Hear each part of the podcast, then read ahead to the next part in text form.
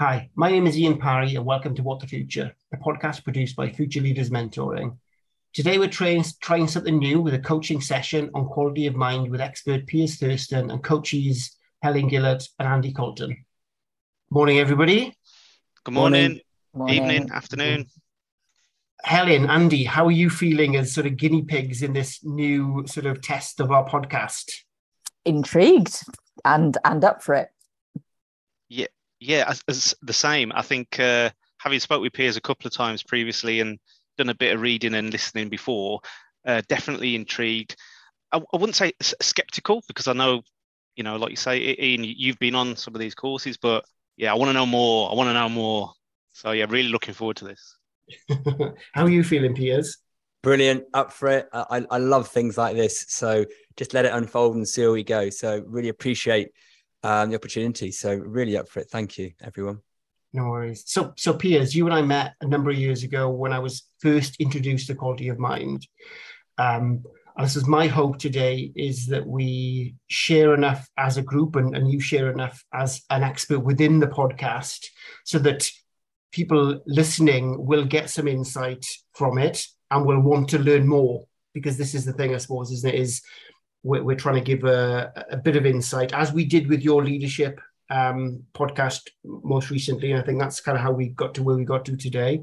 People wanting to learn more about it. So I'm hoping that we can we can learn more. So could you start maybe with a with a short summary of what this world of quality of mind is and, and get us all on the same page if you wouldn't mind? Yeah, absolutely. So thank you, Ian. So yeah, I should do my best to give a gist um, it's not a very gistable subject, but I'll, I'll give it a go.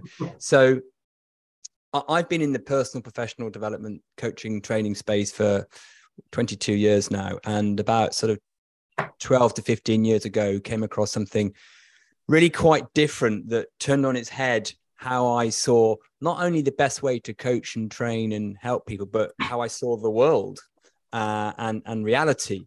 And to cut the long story short, what I've been exploring and developing with uh, quality of mind, and, and, quality of mind is just a conceptual name and wrapper and codification of something quite foundational. Is that a lot of what we've been doing to help ourselves in, in the world has been in the world of psychology, trying to have um, better behaviors or better habits or better mindsets and better thoughts, more positive and, and break through our limiting beliefs and set better goals. That was what I did in the first 10 years of my career around NLP, positive psychology, all that kind of thing. Then what I came to see is actually we're kind of, we've got it the wrong way around. We're, we're sort of, it, it, there's a very innocent, invisible misunderstanding of how the mind works and what we are as as people what we are as human beings that has led us into doing all this what i would call psychological efforting in trying to have better lives, better work, better relationships, better everything. And instead of leaning more into that, which is what I used to do, I'm now helping people start to see, have some what I would call realizations about the very nature of thought and consciousness and the self and what we are. And when they have that, they start to get all these wonderful benefits across life and work in, in that level of flow state, resilience, creativity, inspiration, love, connection, all those things. So it's turning things on its head. It's going what we call upstream and this phrase before psychology to inquire and explore in something we don't normally look at. But when we do, it tends to start to resonate. And that resonate goes from the profound to the practical and turns up in all the benefits that we're, we're actually seeking anyway in our life and work. Now, I don't know that's too vague an intro, but it might be paving the, the way because what I really want to do is bounce off the questions from Andy and Helen who have had a little dive into this, a bit a bit of self-learn. You've been looking at some videos and podcasts, and I'd love to get into it with you guys, which hopefully will be tracking any listener who's also curious. Yeah, that's a that's a good good intro. So obviously Andy and Helen, you're you're experienced leaders across many industries, and, and, no doubt you've been through lots of leadership development courses yourselves. Um, so you're no stranger to new approaches to things. Uh, and in your in your delving into this, what were the sort of what were the sort of things that sort of came to mind, either questions for Piers or observations um, that, that you, you came to when you were looking at it? So if I if I start first, um, so I understood um, and I, I understand the benefits that Piers has talked about and from the material about how it can give you that. Um, I know your Piers is probably going to shout at me. I'm probably going to get the terminology wrong, but it's like a different way of of looking at things. And that whole before psychology, before that all that other stuff kind of kicks in, you'll have a fresh perspective. I, I suppose that for me, um, like I was mentioning a little while ago, it's the yeah, but how do you do that? You know, because and it could be for me, my brain is so used to and so, you know, been trained for the psychology type stuff because of all the training courses I've been on and you know the various things that I've done over time. I think I've, I've found it really difficult to try and get out of that, you know, that cycle and into okay, you know, okay, because I, I want to do it. You know, I, I, want to experience it, and it sounds like all the benefits that you, you talk about, Piers. You know, I would, I, I would, I need, you know, I want in my life. yeah, so it's almost like, how do you get there? And I know we can't do it in a 45 minute podcast, but be, perhaps just outline how do you get there then? How, how, what are the steps to, you know, getting from where I am now to, you know, someone who, who's, um, who's there yeah, thank you, Andy. No, that's a very, very common question. so I, I, will, in a moment, I'll do my best to give you a little answer to that. Um, is, is it um, worth asking Helen what, yeah, question yeah, she's having? And I'll, I might merge them all together in my answers. So yeah, I mean, I think it's probably really connected. Um, and we were talking about this the other day, Piers. I, I like, I get it, but I also don't get it. And um, to Andy's point, I think we've been very conditioned to think about we can always develop ourselves we can always t- tools and techniques all that all that stuff that you talked about being being there in the traditional way of thinking about kind of personal professional development personal improvement. And i'm to be honest one of the things i'm intrigued about is how you sell this because it's a very hard sell to the corporate world to say hey, believe me, it works, but I can't really explain how. You're going to have to try it. And I'm I'm fascinated. I'm fascinated by that. I'm fascinated by how you overcome the the likely mainstream majority skeptical view that says bit fluffy, bit bit difficult to pin down, and and and because because it's we all know because we've been doing this a long time it's hard enough to get people to the stage where they think it's worth having coaching. So coaching is always seen as a nice to have where actually we know it's transformational it is it is it unlocks things in people that makes enormous differences to their professional and personal lives. It's a no-brainer but it's not a no-brainer to an awful lot of businesses a lot of leaders a lot of spreadsheet people so how on earth you take something that is less tangible than that and go, no, but really, you should pay me to do this. I'm intrigued by that too. well, I, will start with that one at the end because um, basically, it wouldn't surprise you to hear that you know most of my work comes from recommendation. And what people will say is, I've been told to talk to you. They can't explain it, but it's just amazing, right? Um, and I get people coming on courses and they'll say that. So really, the reason this isn't mainstream yet is because of everything you said. So the, the, the way the way I sell and market it is by people doing the work for me, and and and also podcasts like this where people can get a little bit of intrigue because you're right. There is a lot of conditioning in the way, which is kind of leaning into Andy's question: is I need to know how. I need to know how. Right? There's a lot of skeptical conditioning in the way. However, what we've got going for us is underneath that, and usually not very far underneath it. There's a there's a, there's a there's a part of us that resonates with something when it when they hear it, and that intrigue that you mentioned, Helen, is that I'm intrigued, right? And usually people are intrigued at two levels. There's there's intrigued at a kind of there's something in this that I resonate with, but I can't really explain. And then there's a sort of intellectual go, well, how does it work and what's going on? And and I much prefer talking to the former than the latter, but I have to deal with the latter as well. So the short answer to how you sell it market it at the moment, it's purely through recommendation. But getting people to explore is is how it's going to spread. And there is a, uh, I would say, as I've been doing this for the last 10 years, there, there, there's more openness now than it ever has been. And that's just going to continue. And that, that's for two reasons. One, because people are getting more and more frustrated with the current s- system not working. Um, and secondly, there's more people out there talking in a more accessible way. So l- let's move around a little bit now to look at that massive question that people come to with this is like, well, okay, I, I love the sound of it. I even resonate a little bit with it, but how? Because it sounds too good to be true. Because you know, on the face of it, that's the that's Yes. the the thing. You know, It, it is. And it's funny, actually, that, that's quite a UK thing, actually. um, we're, we're, we're, we're healthily skeptical, and I never mind skeptical. Cynical's less helpful, but but skeptical's fine. Because why shouldn't you be, you know, um, have that healthy skepticism? Um, so the way to answer the question is first of all just to give yourself a little bit of space. So if you want to know the answer in 30 seconds or a minute, that's just really unhelpful because you'll be jumping towards the answer before you had a chance to explore.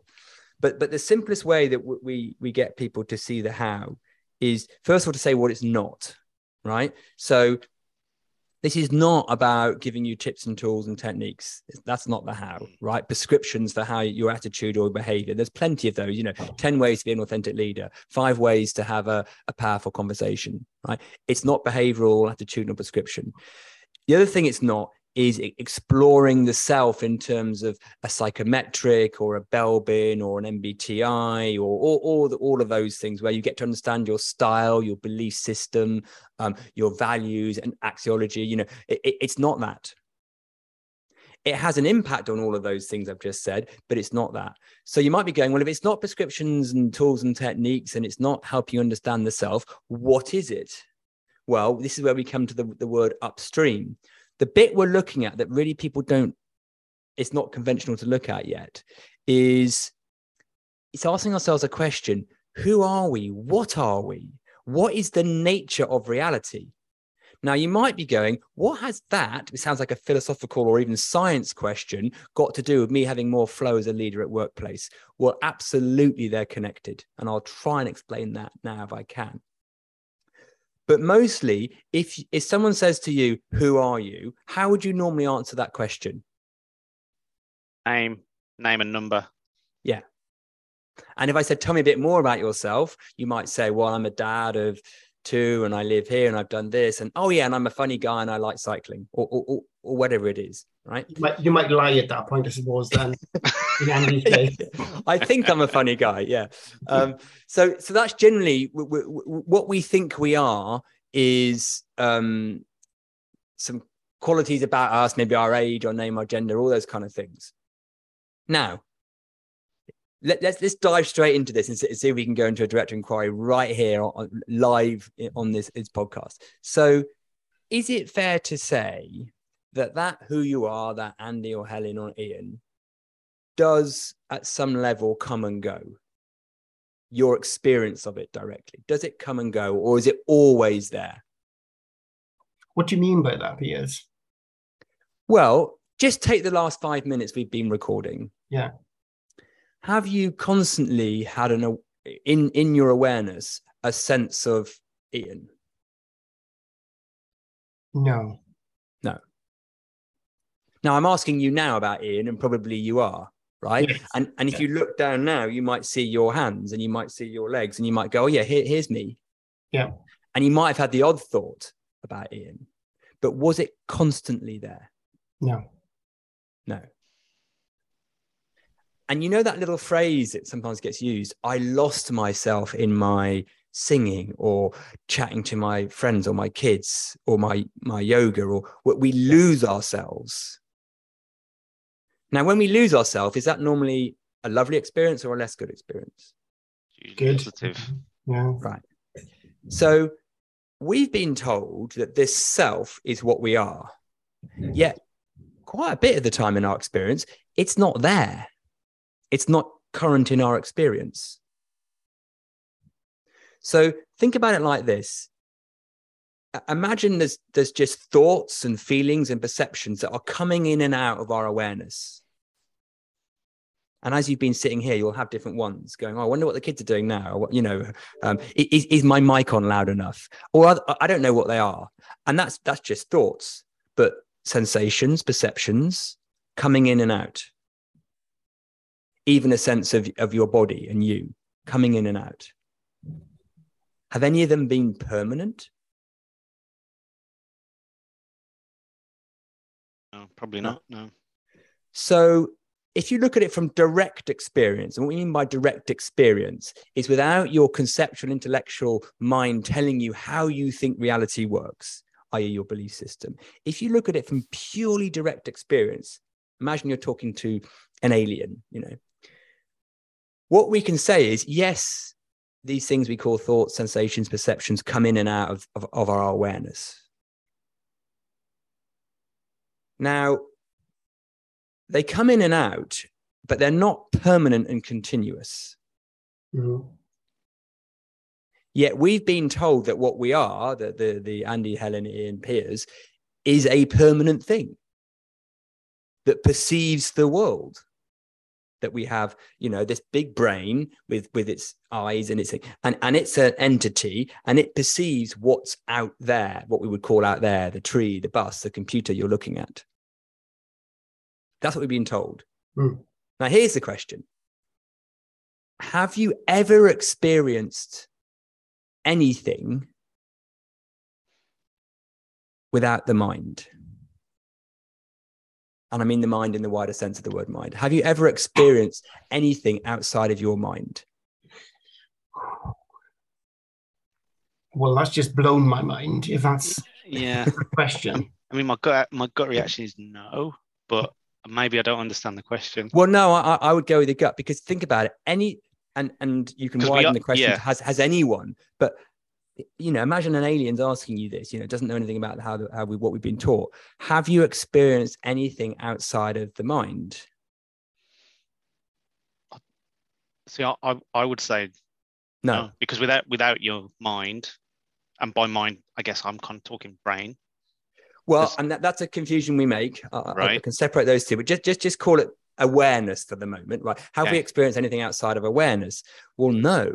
No, otherwise you're not aware by definition. Right, yeah. by definition. Yeah. yeah. What does science say? Materialism and physicalism says there's an external world of matter out there, out there, and consciousness, the ability to be aware, comes from that comes from materialism, right? It comes from matter. So the brain is made of atoms and molecules and the brain creates consciousness and then we're experiencing the world. But actually that flies right in the face of direct experience. Direct experience goes well i've got thoughts and sensations and perceptions i'm aware of but i've never directly experienced this thing we call the outside world. So you know this follow-up question is have you ever experienced this directly this thing we call the outside world? I suppose you've always got an interface right? Whether it's touching something or seeing something, but from your mind, you're not directly. Yeah, you're blowing my mind now. but just inquire with it, go with it. Have we ever directly experienced this outside world without without awareness, right? Without the mind? And, and the answer has to be kind of no. Mm. right? So you take this idea that we haven't experienced anything outside of the mind. And what, what why is that a useful question? Well, it allows us to then kind of go, huh. So I've been brought up to think there's duality, that there's a world out there, right, of trees and buses and people. And then there's me that perceives that world. And then there's a me that has lots of thoughts. So the me that has thoughts about whether I like football or rugby or what I'm going to have for lunch right? So we've been brought up to think there's an external world that's separate, and there's an internal world of my thoughts about that world. And it's all coming from this me. But then we've just decided that actually, well, we've never really just directly experienced that outside world. And also, this me thing comes and goes, and I can be aware of me.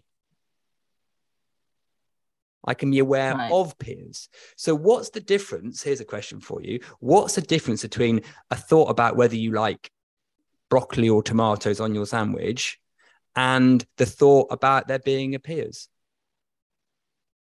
at a, at a direct experience level, are they any different? No. No. No. Now, we don't take the thought about broccoli or, or tomatoes on a sandwich that seriously. Most people don't, I don't think. but we take this thought about there being a Piers really seriously. And not only do we take it seriously, we think that's what I am. Right.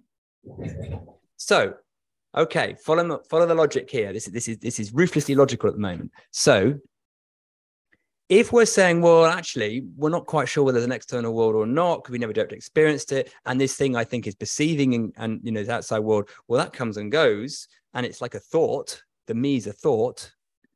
What are we? Now, I don't want to go dystopian on this because you go, what do you mean I don't exist? I'm just a thought like broccoli is. Well, because there's something else that we are before, if you like, or pre thoughts, sensations. There's something pre thought, sensations, perceptions. Now, this, whatever this is, is a really difficult thing to explain and describe because it needs thought and concept to describe it. But we mm. can get a sense of it. We can get a sense of it. We can get a sense that in little moments, there's a space between thoughts. There's something that is pre perception, sensation, feeling, thought. You could call it an essence. And there's other podcasts I've done where we take people back into that, right? Little thought experiments to take you back into that. And it might sound, woo, it sounds a bit woo woo, but it's the most ordinary thing. It's the most natural thing because it's what we all are. But what we've done, particularly in our adult state, is we've got so self identified with the content of our reality, of our thoughts, sensations, perceptions, that we've completely missed there's something pre. And we've merged, I'll use some technical terms here, we've merged the content of our awareness with the capacity for awareness. So take it as a metaphor of a room we often walk into a room and go, "That's a nice picture." or I like your chair, and I like I like the you know I, I like I like the uh, color of the carpet. That's the content of the room. Mm. We we rarely go in and go, "Oh, I, I, like the space in between the objects in here," right? and it's the same what we've done with our experience because what we what we perceive and think and feel is very tangible. That's what we focus on. We miss that there's something there that the thoughts, perceptions, and sensations come into. And we've merged the two. And all we have to do, it's really very, very simple once we get a little bit of a sign of it, is unhook the capacity for awareness, or sometimes it's known as the, know, the knowing of awareness, and the content. Because then you start to see a little bit like a screen on the TV. So if you're watching a you know you're watching a tv screen this you know you, you see all the flashing images and the sounds coming off the, the screen that's all the content right? But this is screen. Now when the screen is playing you can't really distinguish between the screen itself and the content. Now what we tend to have been brought up to believe is that what we are is the thing looking at the screen right? But actually we are just as much part of the movie. The me the Piers is a character in the movie right so what we have to do is go hang on there's something that we are before the me before the me before the self now tiny babies are the best illustration of this because it takes them a, a few months almost a year or so to get this idea of a self and actually, for the first few months, they just stare at their hands, going, "Check me out. What what is this?" They don't even know they've got a body. right? and then this idea of a self kicks in that you tell them, by the way, you're called whatever. Oh. And they do that thing in the mirror. They can't tell whether the spots on the mirror on their nose. They look at photos of themselves and go, Who is that? Is that is that? And then they'll use their third person name.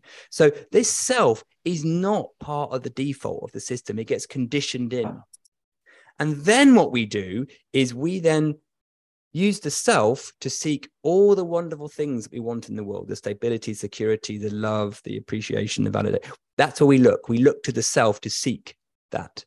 And that's where we, we, we fall over. Now, let me just pause for a moment and just see where I lost you on all of that. Tell me what you're hearing and noticing so far. I think that explanation about the, the self before the, the thing about babies makes total sense to me. So that that that works.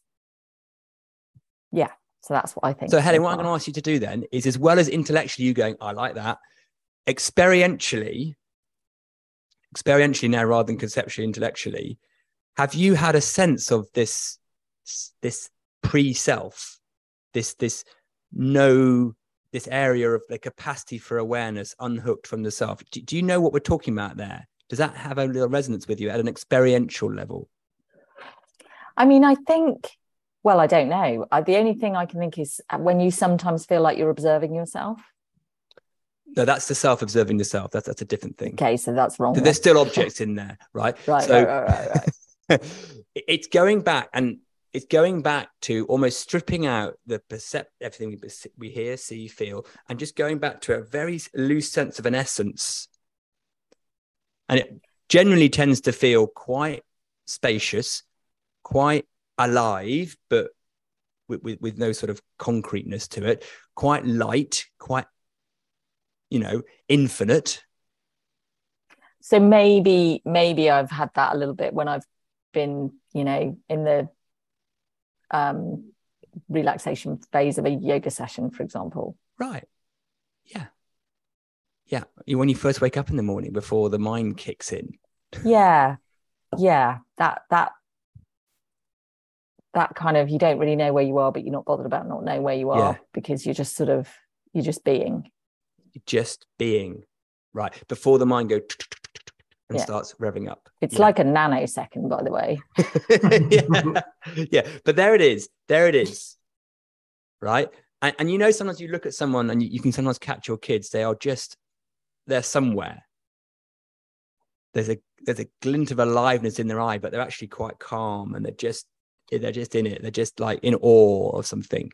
There's no mental activity going on. It's that we can we can sense it and feel it in someone. Or when you lose yourself in nature, or a sunset, or or or with with, with a partner, you just there's no mental activity. It's just that essence. But a question, Piers. Uh, this mm. might be a, a, silly a silly question. What what about an, animals? So would, would an animal because what humans are conditioned. So do, or is it just you know maybe animal brains aren't developed enough, or do they live in this state? You know, do they kind? Do we know? Um, we'll obviously be guessing, but my sense is yes, they have a lot less self-identified thought. So so they are more in in in primal flow. Now they'll have instincts that helps mm. them eat and procreate, of course, right? but yeah, absolutely. So, so babies, animals, you know, that they, they don't think as much as we do. Now, our th- don't get me wrong, the fact that we have this amazing ability to conceptualize and think is is why we have internet, right? yeah, it's a beautiful thing, and it's functionally and utilitarianly fabulous. But we've completely used it for everything so to define our well-being and our sense of identity, we've we've we've we use thought. Now thought's great for working stuff out and creativity and all that kind of stuff. Of course it is, and we need that, and it's why we've evolved as a species. But when it comes to our sense of the most profound things in life connection love resilience creativity inspiration we don't want to be using that that self mind it's a very unreliable narrator as well and it creates perceptions based on its conditioning, which it then tells us are true, but they're, ne- they're never true because we're always living in a kind of real but never true perceptual illusion. But the conditioned mind is trying to make sense. It's a meaning making machine. So it's always trying to make sense of things and categorize things. And it creates habits to try and um, make itself feel better. Forgetting true peace is before the activity of the mind of the of the localized mind piers what what is reality then oh wow, just a small question for that, Andy. Yeah, a small one. No, what, what it- is, what is reality? well- so I, I, I'll I'll, I'll give my answer is uh, we perceptually have no idea, right? So whatever deeper reality is, we don't know because we don't have the perceptual hardware to find out. But what they have, science is now starting to show, and there's a wonderful scientist called Donald Hoffman who I would check out his stuff, um, is that we kind of know that deeper reality is not time, space, and matter. Whereas we've always been told in the materialism view that time, space, and matter is foundational in in reality. Time, space, and time, space, and matter are our perceptual filters on the world, like a desktop UI to help us navigate. So just like your icon you're looking at now of your Word document, you know isn't really the Word document, but it's a very helpful indicator. That's what time, space, and matter are. So deeper reality, we reality we don't know. You know, science will now say well, 99% of it is dark matter, and we don't know what that is. So now that question, Andy, that you asked is beautiful one from your conceptual mind that thinks it needs to know that. It doesn't. but of course it wants to know. That's the seeking mind again. Is it is, is it worth? Um, so there was a phrase you you used in the introduction, Piers, that I think is worth kind of uh, explaining a bit more, which was the flow state.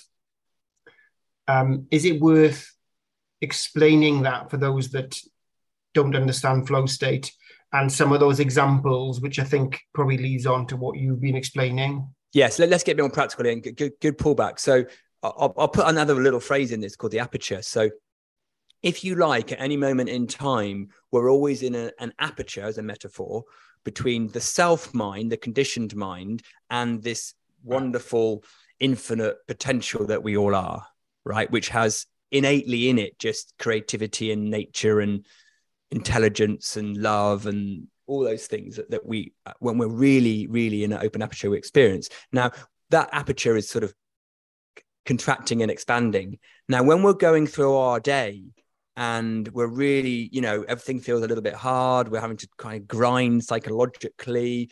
Um, we've got lots of thinking going on. We're second guessing ourselves you know and and, and life feels a little bit more uh, that's a more contracted aperture. That's not flow.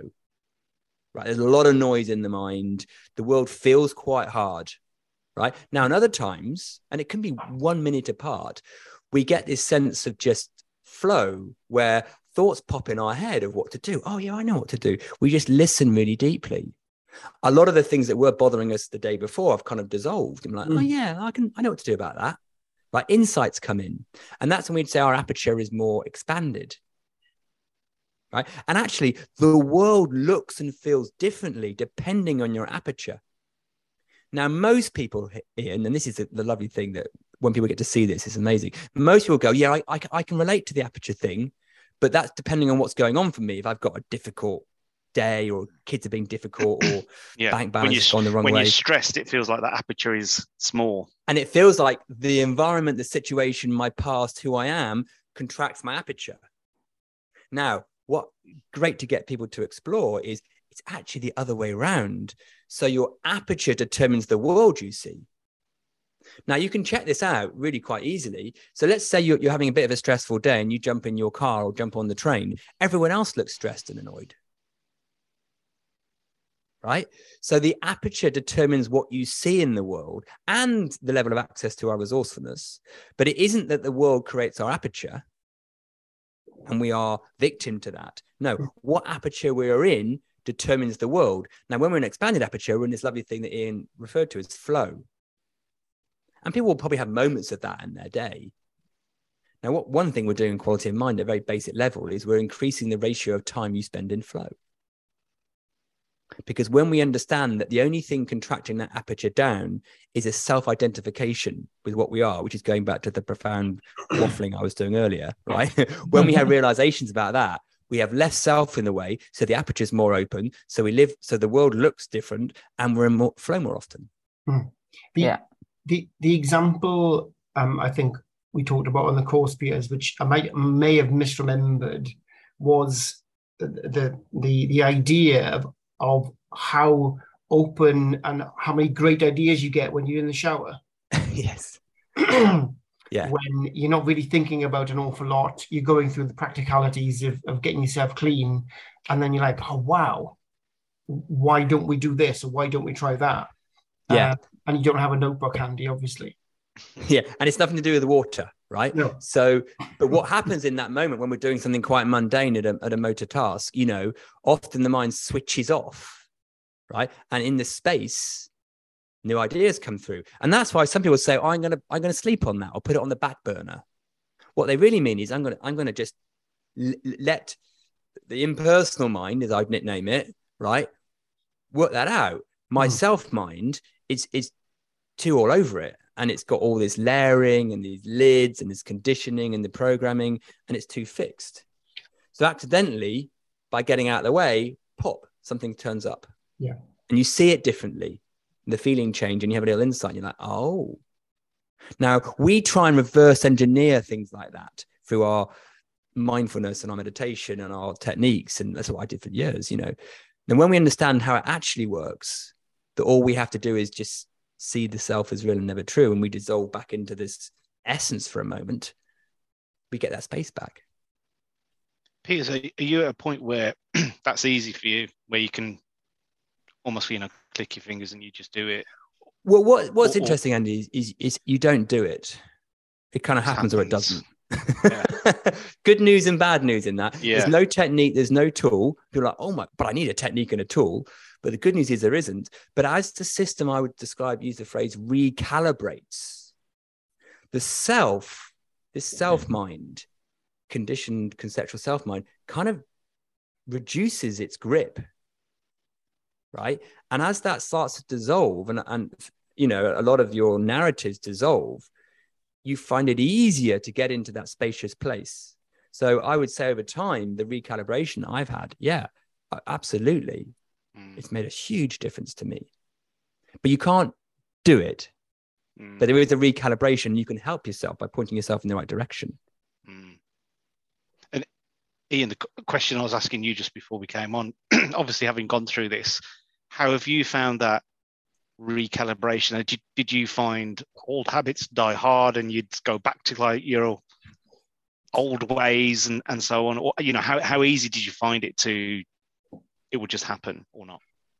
Yeah, so so we we had a, a um, some pre-work with with our course, um, and we had uh, three days off-site as a leadership team, where we were all supporting each other, and we all uh, kind of progressed at different speeds. There was there was one chap that was with us, David, that seemed to get it in the first morning, and he was just like, "Yeah, I get it." Whereas uh, probably took me two or three days, and and I would say I'm open to new approaches, but I'm certainly not spiritual in any way. And some of the language kind of put me off a little bit, and therefore I, I kind of held back. Whereas I I started to learn more when we were reflecting on not judging things, not prejudging uh, examples of, of going into situations, not prejudging people.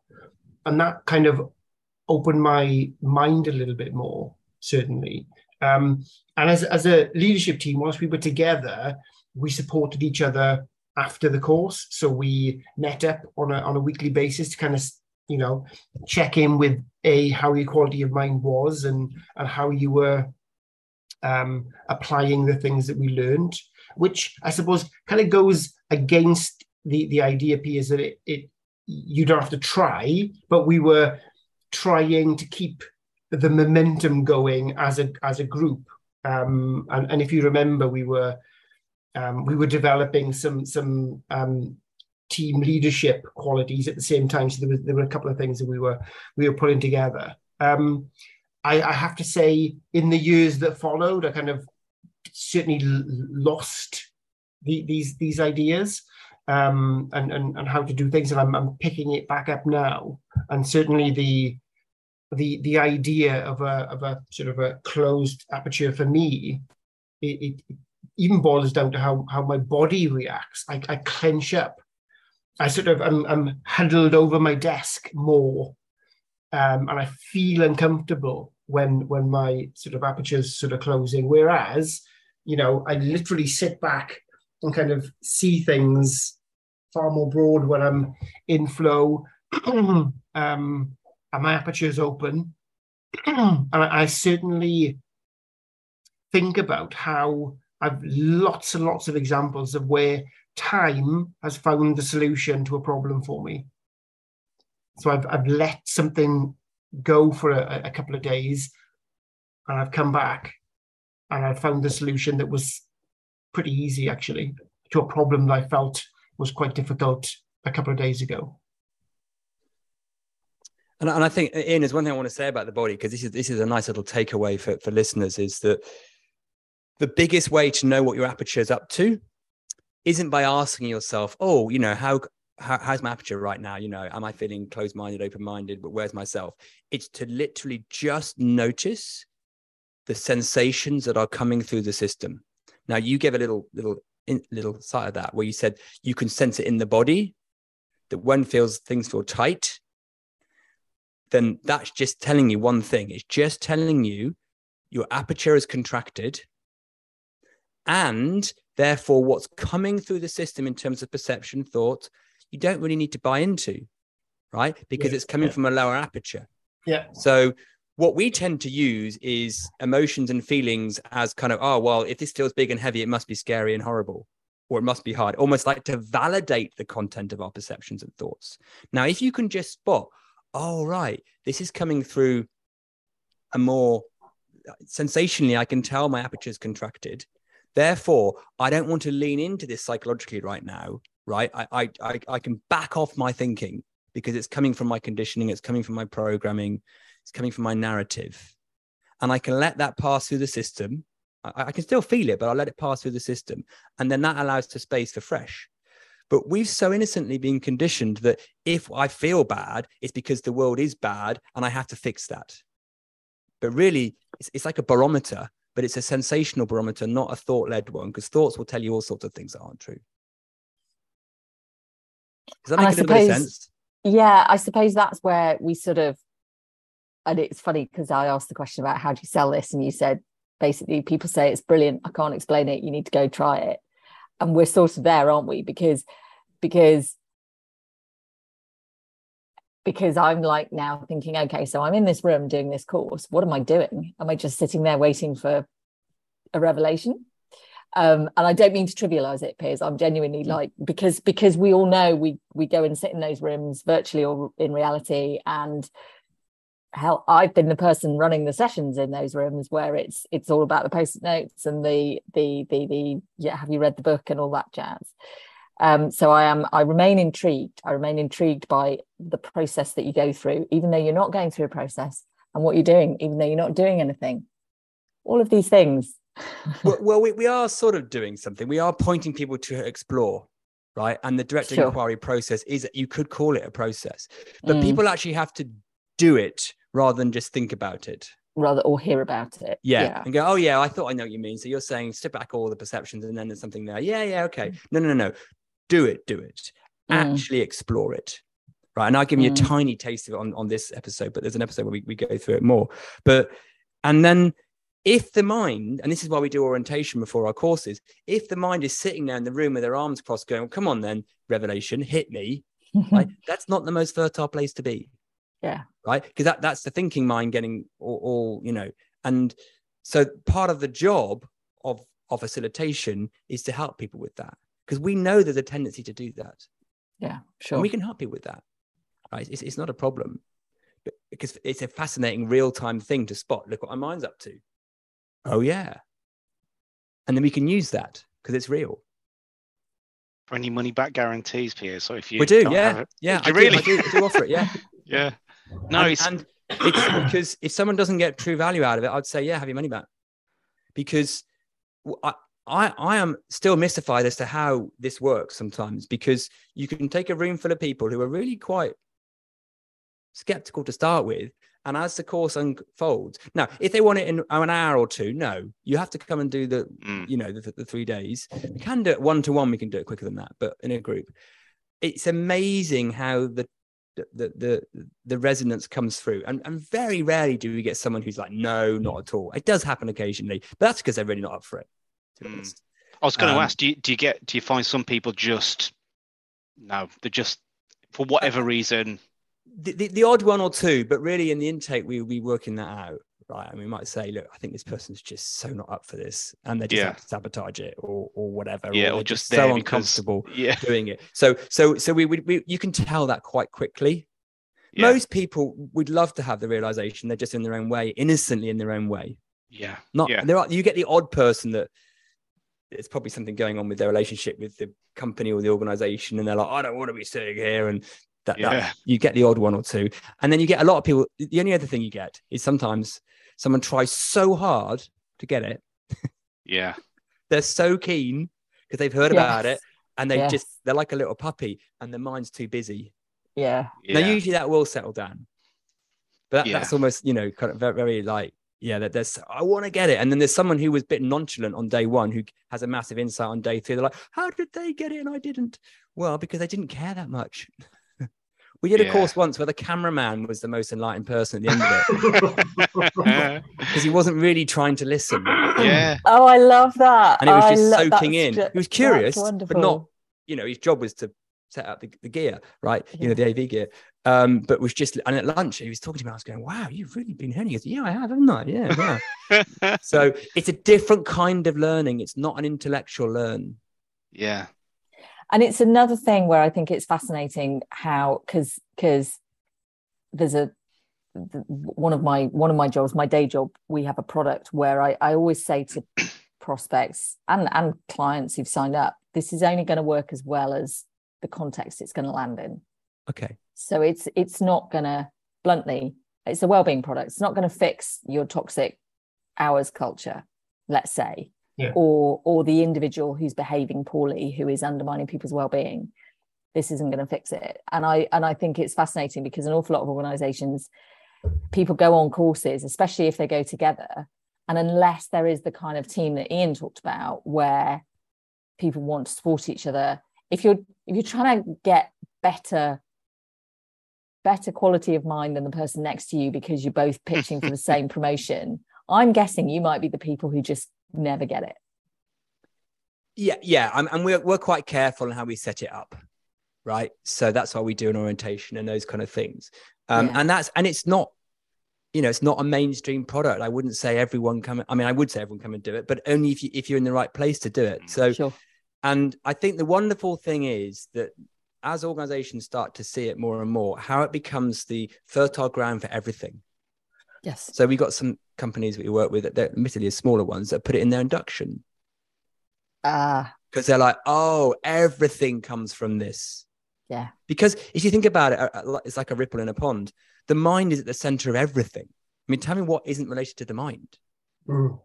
everything creativity resilience well-being um, leadership teamwork uh, it- it's all so if this can just increase the level of the mind's operation then why wouldn't you?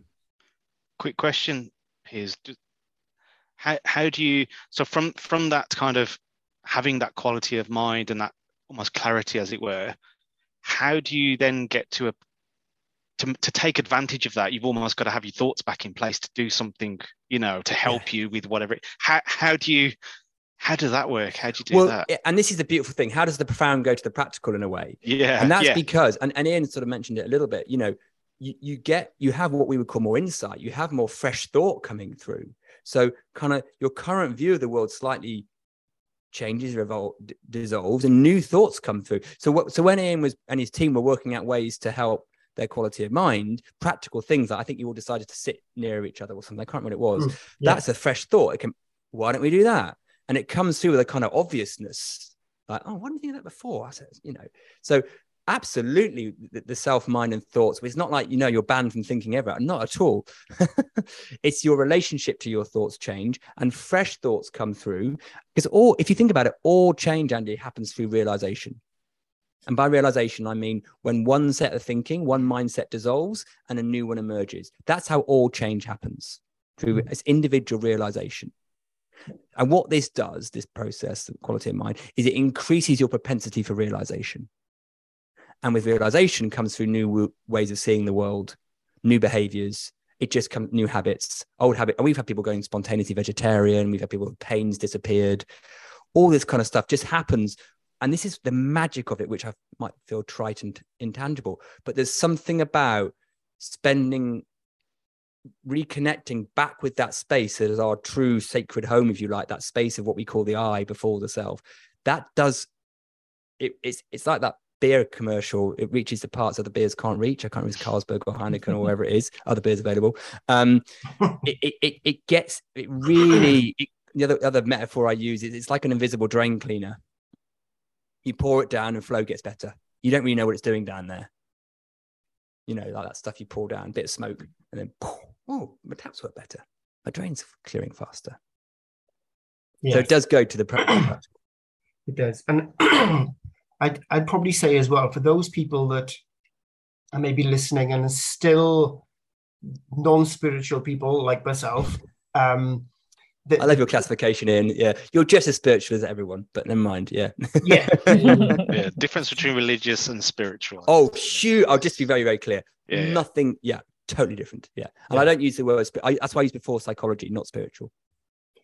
So, so for for me, a lot of this stuff as well.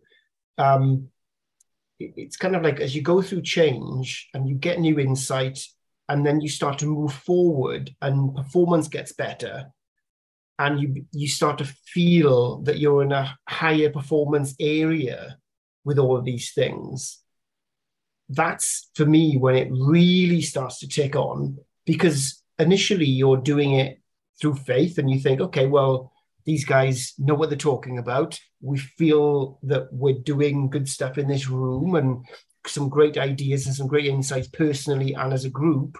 And then when you get to the real world and you you're doing this stuff and things start to change for the better little by little that for me is that kind of practical performance tick on that that really makes this different actually uh, and you're absolutely right i mean i'm i, I you know i'm the least woo woo person and um, if it doesn't produce practically for me i'm not interested that doesn't mean it happens that within the first five minutes but um, but it it has to, to deliver at the sharp end. Yeah. Otherwise, it's just a nice hobby. Otherwise. Yeah. yeah, yeah yes. But, yeah. you know, and you just have to have a look at the testimonial videos, and and you know, it's just amazing. And and for me, you know, uh, you know, when I went through some things in life, it really was a good test. I thought, I wonder if this is going to stand up to it. Oh yeah, it did. Wow. And, and that often, sometimes when the rubber really hits the road with people is when they go through something quite significant. And they're like, wow, I didn't, I had someone the other day who said, I didn't realize my quality of mind where it was until I'd gone through um, person has a death in the family and some issues with some siblings, etc. And she goes, I didn't realize my quality of mind was there because it just came in and just, and I was like on a different plane to usual. So, you know, it's sort of, it's, it's, yeah, it has to be practical. Yes. And that's, that's probably a good place to press pause actually on the podcast because I think we've we've gone through I think a mind blowing journey of trying to understand it, trying to get hands around it, using some practical understanding of it. Um, but we've squeezed within an hour what you usually do within three days. So we I think we'll we'll understand if the listeners aren't fully with us. But but Piers, is there two things that somebody is intrigued can can do after this podcast that will really help them? Yeah, and I, would say two things. The, the, one is listen to our other podcasts, mm-hmm. right? because there's some great self learning there. and then at a more practical level for you on a day to day basis, just have a play with. You might want to listen to the bit that we did about this, but separating out the self from what's pre. So just go for your day and just get yourself 30 seconds, right? And just notice how when you're let's say you're feeling frustrated right? Just ask yourself the question on whose behalf am i feeling frustrated? Right? And it'll be well me me's feeling frustrated. And go well hang on. The the me is also a thought along with these frustrated sensations and, and, and thinking right so it's on behalf of this made up thing that i'm having this frustration and if i drop my story my narrative, my thought overlay about frustration. It's purely sensation. And then if it's purely sensation, it just disappears off. Mm. That's why kids only tantrum for a few minutes when they're very little. They have and then they go because they don't have a self to grab onto. So what you can practically do in your day, just give yourself 30 seconds a, a minute at a time and just go, hang on a minute. Am I thinking I'm me running this world? Oh, maybe I'm not. And then just fall back into kind of nature running us mm. and see that the self is just as thought along with the other ones. Now, there's a little podcast that tells you how to do that as well if you want it, but I can put it in the show notes. but that would be my practical thing. Cool. Thank you, Piers. Um, and thank you, Andy and Helen, uh, for your pre work and your effort and, and being the guinea pigs in this new style of podcast that we're, we're trying. I really appreciated the time that you put into this. So thank you both. Pleasure. Pleasure. Thank uh, you.